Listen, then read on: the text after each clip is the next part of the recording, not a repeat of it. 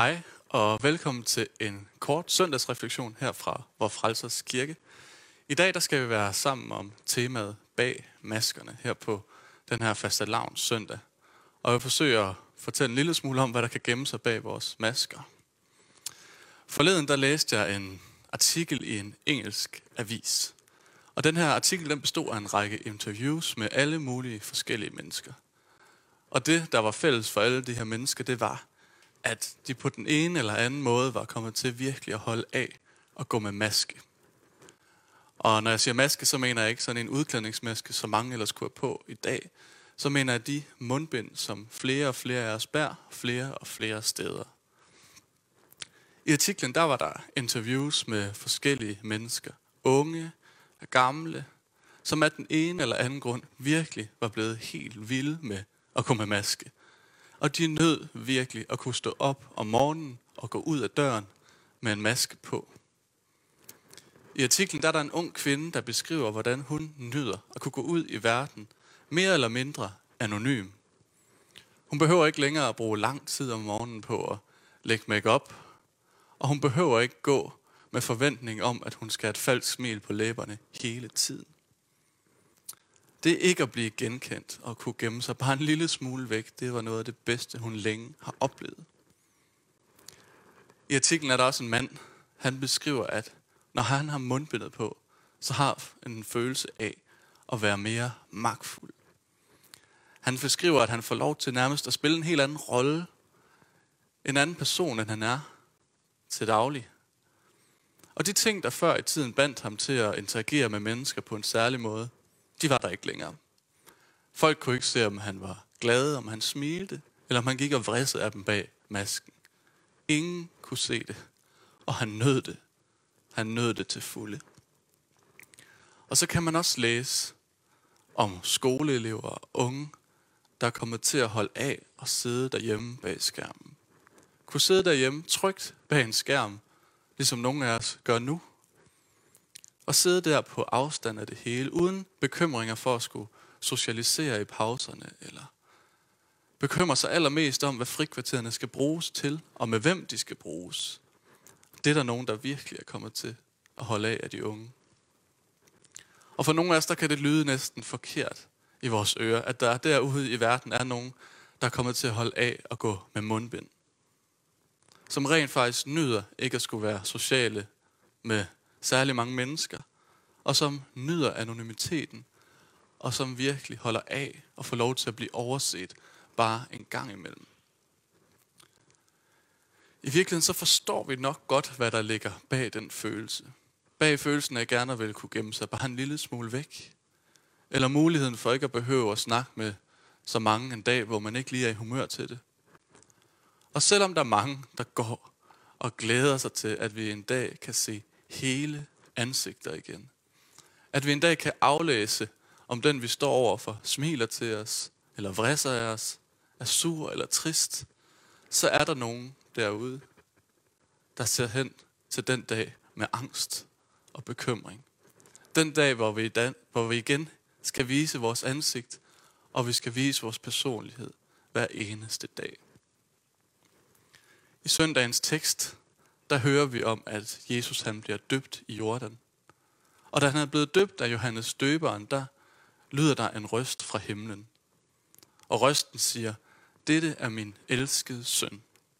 I ham har jeg fundet velbehag. Og nu har jeg været til en del dåb igennem tidens løb. Og jeg har endnu ikke helt konkret oplevet, at under dåben, så var der en stemme fra himlen, der brød ind og sagde, det er min elskede søn, eller det er min elskede datter.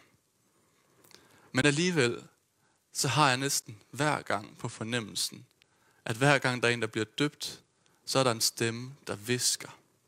En stemme, der visker lige netop det. Det er mit elskede barn.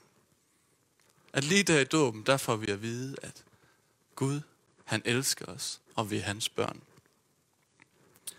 I kristendommen, der taler man om Jesus dåb som det tidspunkt, hvor Jesus han lader sin maske falde. At han en gang for alle åbenbarer sig over for alle andre, at han er Guds søn, sendt til jorden. Og med hans dåb, der siger han også ja. ja til en fremtid, han ved ender med døden på et kors. Med dåben, der vælger han den visse død. Men han vælger den, fordi han ved, den gælder for hvert eneste menneske her på jorden, der gerne vil have med det at gøre.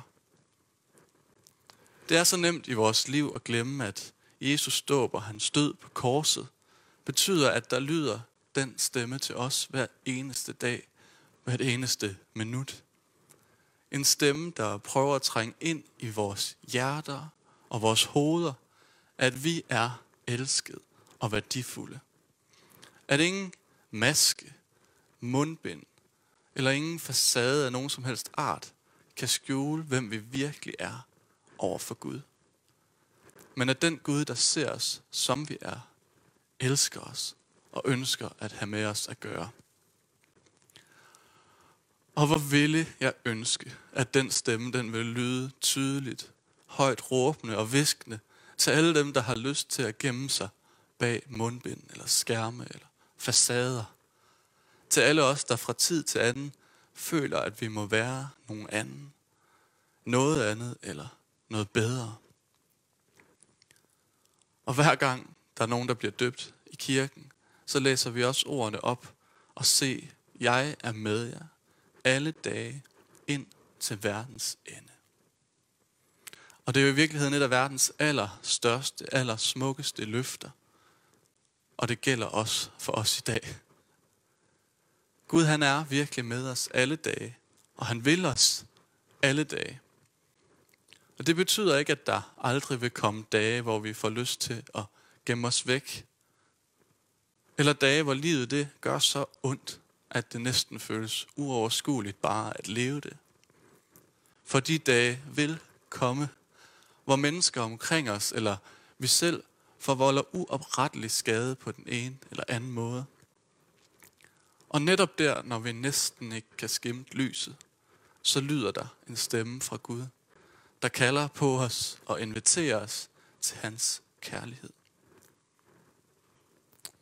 Og hvor ville jeg ønske, at der var nogen, der kunne gribe fat i den her unge pige fra artiklen, der godt kunne lide at gemme sig bag sit mundbind.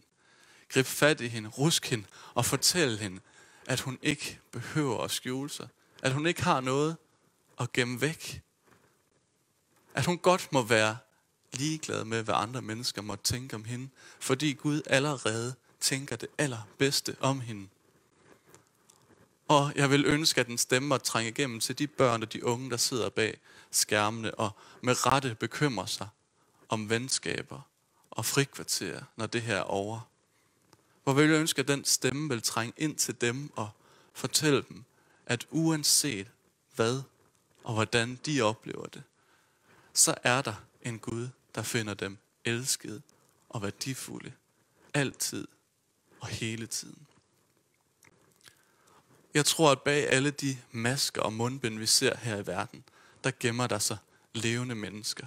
Levende mennesker, der længes efter at blive set på med kærlige øjne. Der længes efter at vide i deres hjerter, at Gud aldrig havde tænkt, at de skulle være nogen anden end den, de er. Over for Gud, der er der ingen anonyme mennesker. Maske eller ej, så er der altid mindst en, der kigger på os med kærlighed. Men det koster os noget at lade sig elske. Det koster noget at smide de masker eller facader, vi bærer. En amerikansk præst, han siger følgende om Guds kærlighed. Gud ser os som dem, vi er. Elsker os som dem, vi er. Og accepterer os som den, vi er. Men på grund af hans nåde, så efterlader han os ikke, hvor vi er. Hvis vi virkelig møder den kærlighed, der sendte Jesus i døden på et kors, så vil den forvandle os. Og jeg håber, at du må få lov til at opleve en lille smule af den kærlighed. At vi må få lyst til at gemme os en lille smule mindre væk. Og med de ord, så vil jeg ønske dig en rigtig glædelig søndag.